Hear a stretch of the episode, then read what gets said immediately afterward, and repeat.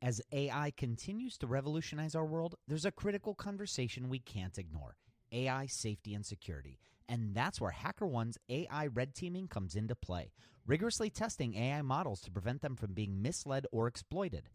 HackerOne employs over 2 million ethical hackers, and 750 of them specialize in prompt hacking and other AI security and testing. So HackerOne isn't just theorizing, they're actively safeguarding AI's future. Just recently, a team unearthed over 100 vulnerabilities in just 2 weeks. So whether you're at the helm of a startup or steering product innovation at a large company, it's time to prioritize AI security. Visit HackerOne.com/AI for more. Again, HackerOne.com/AI. This episode is sponsored by Porkbun.com. Porkbun is a refreshingly different domain name registrar that's different from the other ones like GoDaddy or Namecheap. They've got low prices on hundreds of different domain extensions. They've got everything from .com domains to really cool ones like .pro, .dev, .xyz. Every domain name at Porkbun comes with tons of freebies too, like SSL certificate, whois privacy, DNS, URL forwarding, and hosting trials. Because why pay for things that should be free, right? All these incredible features and tools are backed by incredible support, 365 days a year, and more 5-star reviews on Trustpilot from real customers than anyone else. Look, you can get $1 off your next domain name from Porkbun and see why they're the best domain name registrar around by using our code. Just go to porkbun.com/rocketshipfm24. That's Porkbun, porkbun.com/rocketshipfm24. You'll save $1 on your next domain. This episode is brought to you by Gigantic. At Gigantic, you can level up your product skills through live, small group, cohort-based trainings. We're incredibly excited to welcome you to our next cohort of our product strategy training, kicking off in January of 2024. This course will take you through the frameworks that product leaders use at companies like eBay, DoorDash, Groupon, Rent the Runway in order to scale their teams. It's taught by Ben Foster, a friend of this podcast, who is the former chief product officer at Whoop. So come join us. Go to gigantic.is. That's gigantic.is. And save your seat for our January cohort. Your potential is gigantic, and we're here to help you reach it. Go to gigantic.is to reserve your seat today.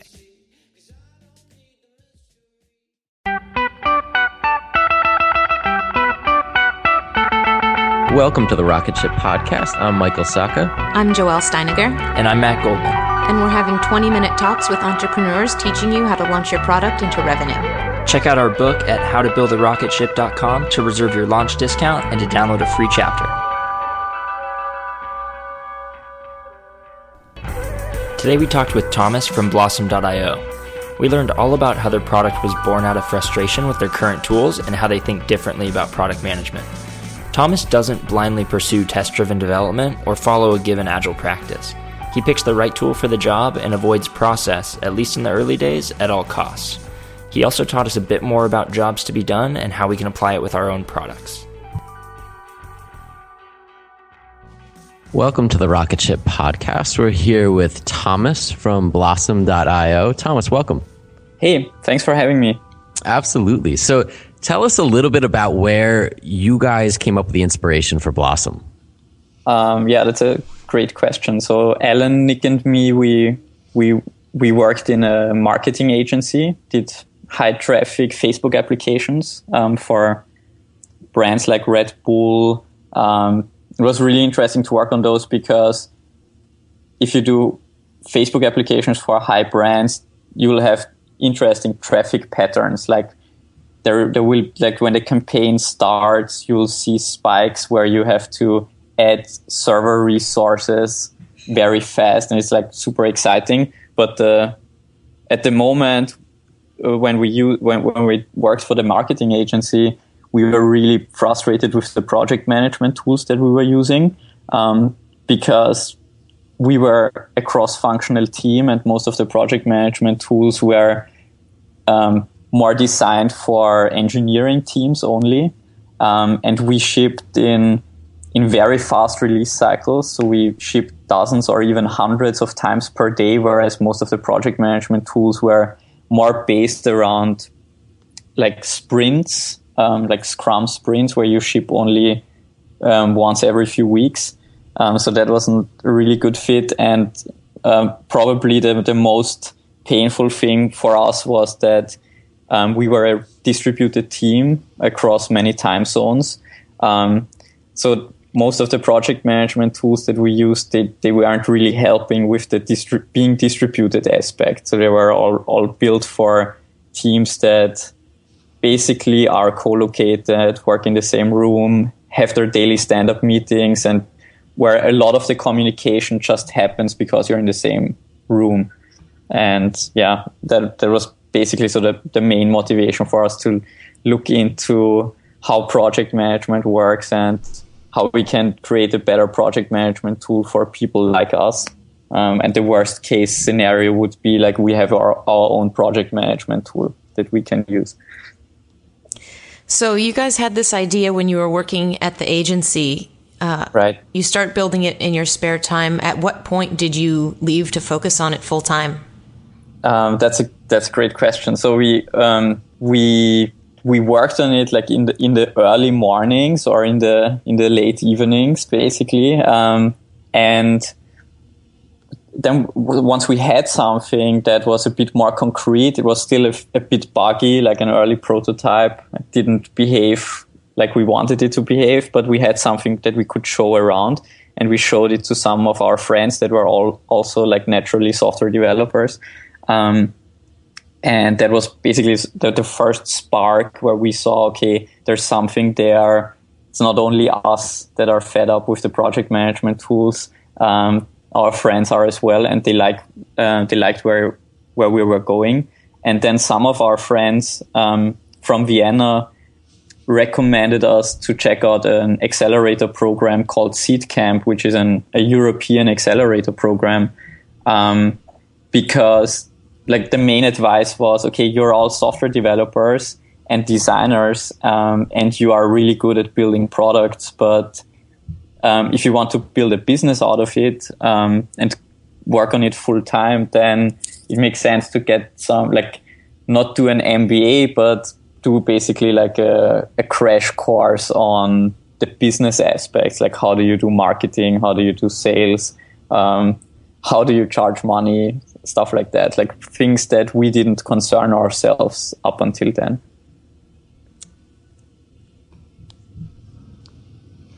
So with Blossom, why do you think that it's better? What does it do that that really excels above what none of the other tools did before? I think so. There's a few aspects, but I think the main aspect is in terms of how we think of designing the product. So we basically our North Star in making design decisions is the distributed team. And if you try to solve problems that distributed teams have, that are not in the same time zone even often, a side effect is that you will solve problems for teams that are even if you're co-located, all the features that are good for distributed teams are good for you as well. So one example that we that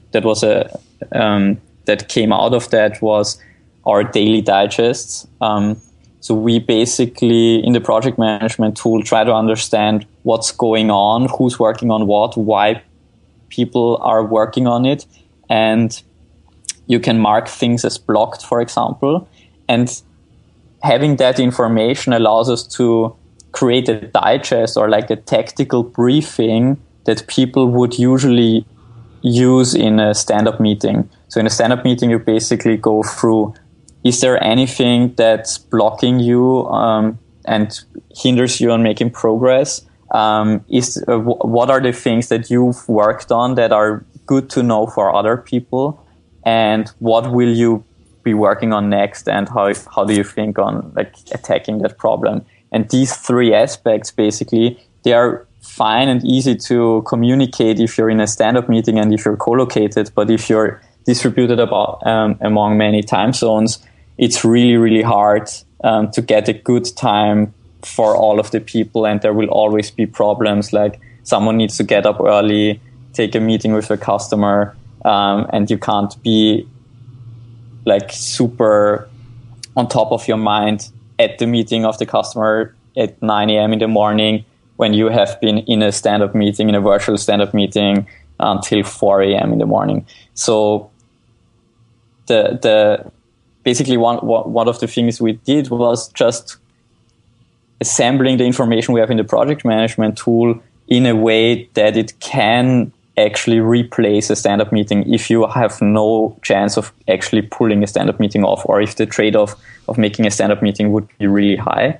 And the fun side effect of that is that if you do stand-up meetings, it's still awesome, because you wake up in the morning, you get an email, which is basically a briefing for you for the stand-up meeting, so you don't forget the important things to talk about. So I think, like, in a nutshell, what really helps us to do a good job with the product is to overstretch by design, to really try to solve the pain points for the people who have the highest pain points. And as a side effect, it will be also a better product for people who are in the same room, who are just basically have their headphones on, listening to music, or are in the same company but on different floors. It's the same problems, it's just different pain levels, I guess. When Rainn Wilson realized he had a special gift for talking people to sleep, he had two choices: construct a massive speaker that would blast his voice to every person in the country, or invent a talking pillow. AT&T Business eventually talked him into the pillow thing. And backed by a reliable network, the only network with built-in security controls, Sleep with Rainn was a hit. Take your ideas to the moon and beyond at business.att.com. That's business.att.com. So with that, with the kind of identifying the pain, beyond your own kind of building it for yourself perspective, what you guys do to kind of put those user stories together and learn how people would go about using your product, or learn the methodologies that you wanted to teach inside of your product? That's a brilliant question, because I think that's one of the hardest things in product management in general, is deciding what you want to work on and then specifying how, like, what you're actually doing and why you're doing it. Because you can be working very efficiently without working very effectively. Mm-hmm. With user stories, so I think user stories are great to begin with. There's a lot of companies that basically work without user stories. They just start with things that they thought about but did not take the step to actually put down in words. So I think starting with just communicating what you want to build and why you want to build it, that's incredibly valuable. It's not a waste of time, not at all. But there's I've seen a lot of patterns with user stories where people basically fill out the user story format just to have it filled out, just to cross something off a checklist. So people, they do user stories, but they don't do it in a, like, they don't give them the importance that they have. Because actually, like, once you've written a user story or started on something, chances are you will work hours and days and sometimes even many people on executing that thing that you set out to do. And they will make many, many trade-offs around that. And the trade-offs have to be based on something. And usually, like, ideally, they are based on the goals you want to achieve, the success criteria. And if the success criteria is poorly expressed, then there's no good basis on making these trade-offs. So one thing I've often seen is these user stories, like, user wants to edit a comment in order to be able to edit a comment, stuff like that. And like, I think like I'm definitely guilty of writing user stories like that, because I did not grasp how expensive user stories like that can be later. So one super interesting concept is called job to be done or jobs to be done. And I first heard about it from Johan and Des from Intercom, the founders of Intercom. And it's basically a concept where you focus on the situations and the verbs, like the actions of what people are doing. So you don't focus on the persona or like who the person is, but what they're doing and why they're doing it, what their main motivations are. And the interesting thing with that is, so for example, with the standard user, to take one step back, with the standard user story format, you start with the user, and that primes you on who the person is and all your conceptions or misconceptions of that person, like an admin or a boss or whoever the person is. And it is really hard to empathize with people, and it's even harder to empathize with people that are not like you are. So starting with the person is hard. It just makes things hard. Whereas if you start with the situation and the emotional aspects and the motivations that people have, it's easier to relate to. So it's easier to slip into the shoes of the person by thinking of the situation and the motivations instead of thinking of the person itself. And that's super, super simple, but super powerful as well. And just to give an example, there's the milkshake story, where basically a milkshake store tried to increase their revenues, and they were asking their customers like how the customers wanted to like have the milkshake changed in order to make it better, because they basically wanted to find out how they can make more money, how they'll get more business, how they can make their product better. So they asked all these people, and the people said completely different things. Like the people said, one of the people said that the milkshake is not thick enough. They want more fruity bits in there. It's too liquid. Other people said it's way too thick. They want a liquid milkshake. They don't want all these fruit bits in there. It takes too long to eat all the whole milkshake. So they did not really get to anything with that feedback. But then they basically hired a guy called Clay Christensen, who came up with the jobs to be done concept. And what they did is they did again ask the customers, but they asked them in a way to figure out what the job the milkshake was, what the job they tried to solve by hiring the milkshake. So every of the customers is hiring the milkshake to do a certain job for them. And by that, they figured out that there are roughly two kinds of categories, or two kinds of situations of why people hire the milkshake and what they hire the milkshake for. And one of them was the morning commute. So they basically had the situation where they drive in the car to work, takes like 30 minutes. It's boring. Sometimes there's traffic congestion. And they are hungry, and they want to eat something, but they can't eat a pizza because that's a mess. They can't eat ice cream because that's a mess as well. Whereas the milkshake, you have a cap on it, you can hold it in one hand, there's a straw, and the milkshake does a good job. So the competition for the milkshake in that scenario is a lot of things that the company owner wouldn't even regard as competition. That's interesting. But another interesting thing is, since they know the milkshake will be hired for the morning commute, they suddenly know how to do a better job at the milkshake. So they can make the milkshake thicker. They can add things like even better caps, for example.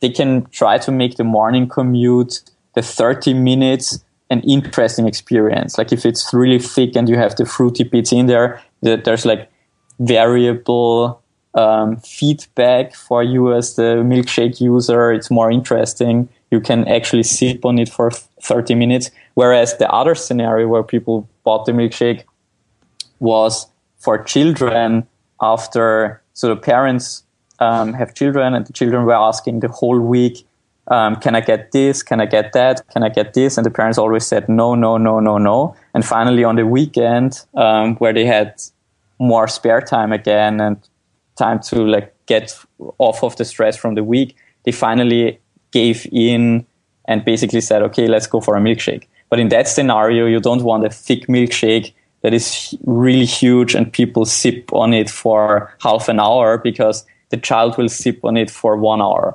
So basically, having a better job for that scenario is smaller portions, dinosaurs on the outside of the milkshake, maybe a toy, and having it very liquid and fast to eat, basically. So having the concept, the context of where the customer is in, what the customer is trying to achieve, and what the main motivation drivers are.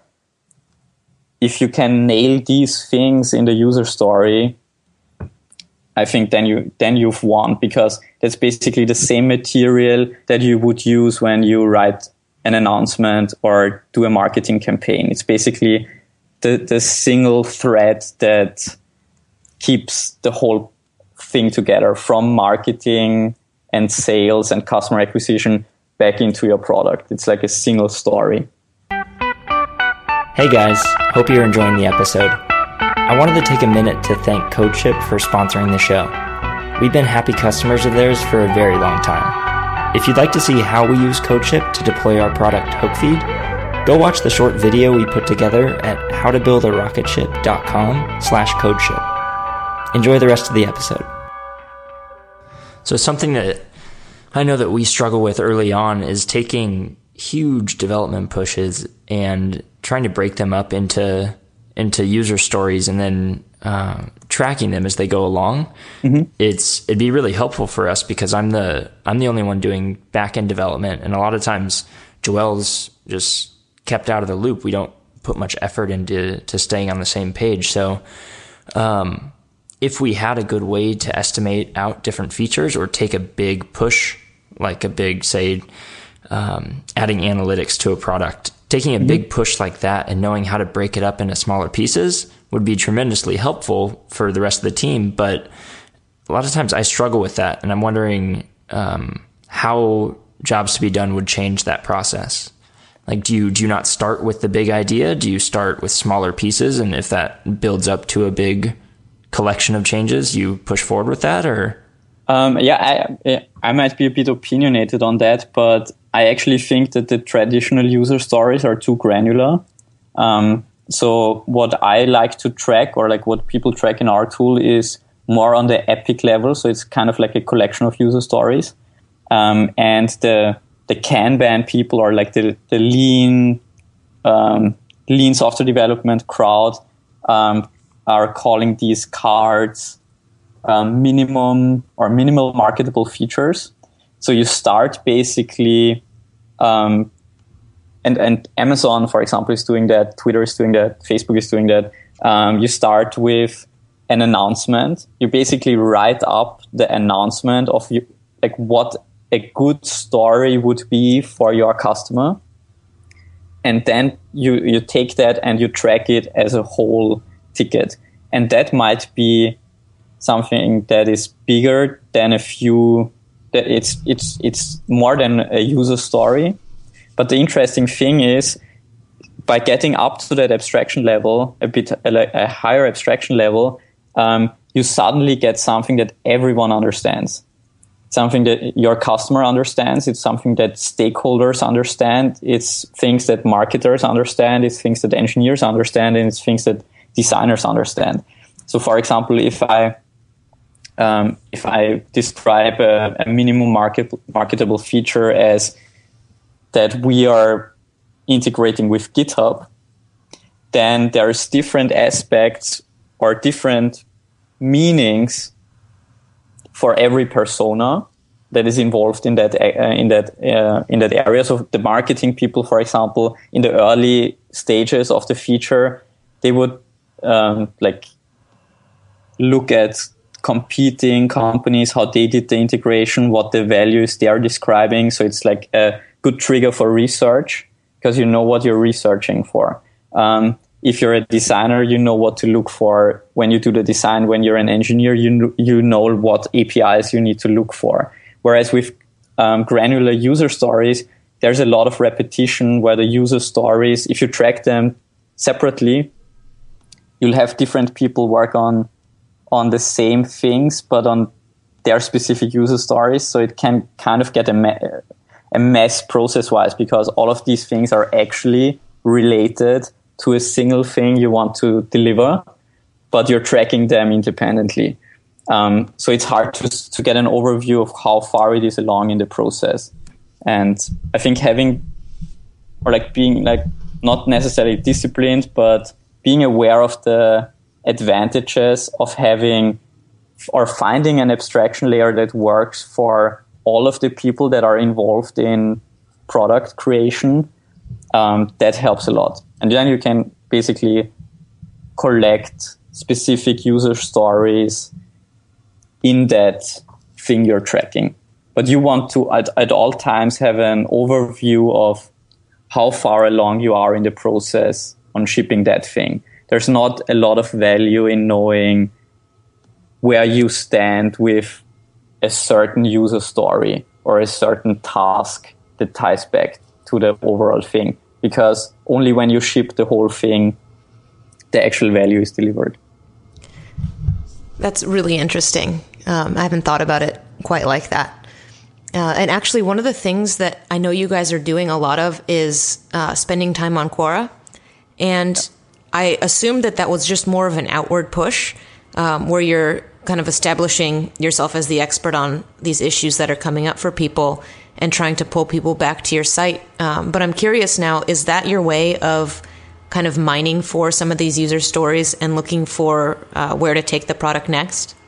Yeah, so that's super fascinating. So actually, using Quora as a marketing channel, that was basically happened by accident, because I just played around with Quora and I like these Q&A platforms, and I was a bit of a Stack Overflow addict. And when it came out, I answered a lot of questions, and it was a lot of fun. So I just basically did the same on Quora, but then we figured out Quora is way, way, way more valuable than just for entertainment or just answering questions, because like you said, there's a lot of, in these Q&A formats, they are really good in facilitating the conversation on specifics, and that's a great resource for product ideas or feature ideas, because you always have the context, and you always, it's basically a brilliant format of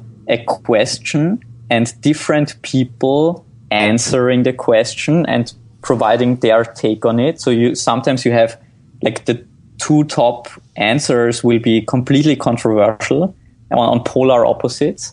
So it's great input. Often in more popular questions, it will be very eloquent, very great answers. So it saves you a lot of research time, so you don't miss things that you might miss if you just start on building a certain feature. And also, you always have, like I said earlier, super important to understand the motivations that people have, the situations they find themselves in. And Quora basically is you're just one click away of understanding more about that person. Every person that answers has a Quora profile, has answered other questions, follows certain topics, has a Twitter account, has a LinkedIn account. So you're just one click away of really immersing yourself in the world of the person who wrote the answer. So context is king, right? Context is the only way, or the only way from my point of view, in a nutshell, to create a great product is to create the right product for the right situations that people find themselves in. And if you don't have context, you will have a hard time doing a good job on that. So Quora is a brilliant platform for that. Also, public feedback forums or support forums from companies that are in the same space, whether they are competitors or partners, or basically anyone who's in the same space. And for SaaS B2B products, that's basically a gold mine, because most of the SaaS productivity tools, you're not living in a vacuum, right? You're integrating with a lot of these other tools. So you're just serving a part of the overall workflow. So understanding the whole workflow and how people see the workflow and what the pains are they are perceiving, that's super valuable. And Quora is basically a gold mine for that. But we then found out that by answering questions on Quora, people also signed up for our site and started paying. So when we looked at Kissmetrics and the revenue in table, the referral, the revenue sources, basically, Quora was one of the sources that gave us the least amount of traffic. So it was a very low traffic source, but a high revenue source. So the Quora was converting like crazy. And then, so basically that was, okay, why is that? And then basically how I understand it is, Quora just sends super highly qualified leads, because the Q&A format basically is like when you have a question or a problem to solve, chances are you will Google it or you will tweet about it and ask people. And the first thing that usually pops up, at least in the topics that Quora is really good at, is a Quora question and an answer, or many answers even. And by answering questions on Quora, just as a side effect, I could reach the people at the right point in time. And with productivity tools, like people say, yeah, they're never happy with their current productivity tool. Everyone is always on the lookout. But on the other hand, people don't really switch just because there's no reason. There needs to be a trigger. There needs to be a motivation that is higher than the barrier to switch. And reaching people in the right point in time is super, super important. And by doing basically ads, it's really hard to reach people at the right point in time. Whereas when they search for something, you have intent, and that's super powerful. That's also why Google is doing so well in the ad business, I guess. They always know what you want, what you're looking for. Cool. Well, thank you so much for coming on and sharing all this with us. Tell us, where can we keep up with you and Blossoms online? So I've started to play around with Medium, which is a really, really cool publishing platform. And I found out that I publish way more on Medium just because it's lower friction. And I've started a Medium collection called Product Love, and that's on medium.com/product-love. So you can subscribe to that. It's basically blog posts from the best product people I find. Like Julie, who's heading product at Facebook. There's a really cool UX design article in there on how Yelp redesigned their restaurant, or like the business listings page. There's a lot of really cool stuff in there. So basically I just add things to that collection. And on Twitter, we're Blossom_io. Awesome. All right. Well, thank you so much. Thanks a lot for having me. Thanks. Thanks for listening to another episode of the Rocket Ship Podcast. If you haven't yet, pop open iTunes and subscribe to be notified of future episodes. We have some really great ones lined up. And while you're there, leave us a review. We really appreciate each and every one of them.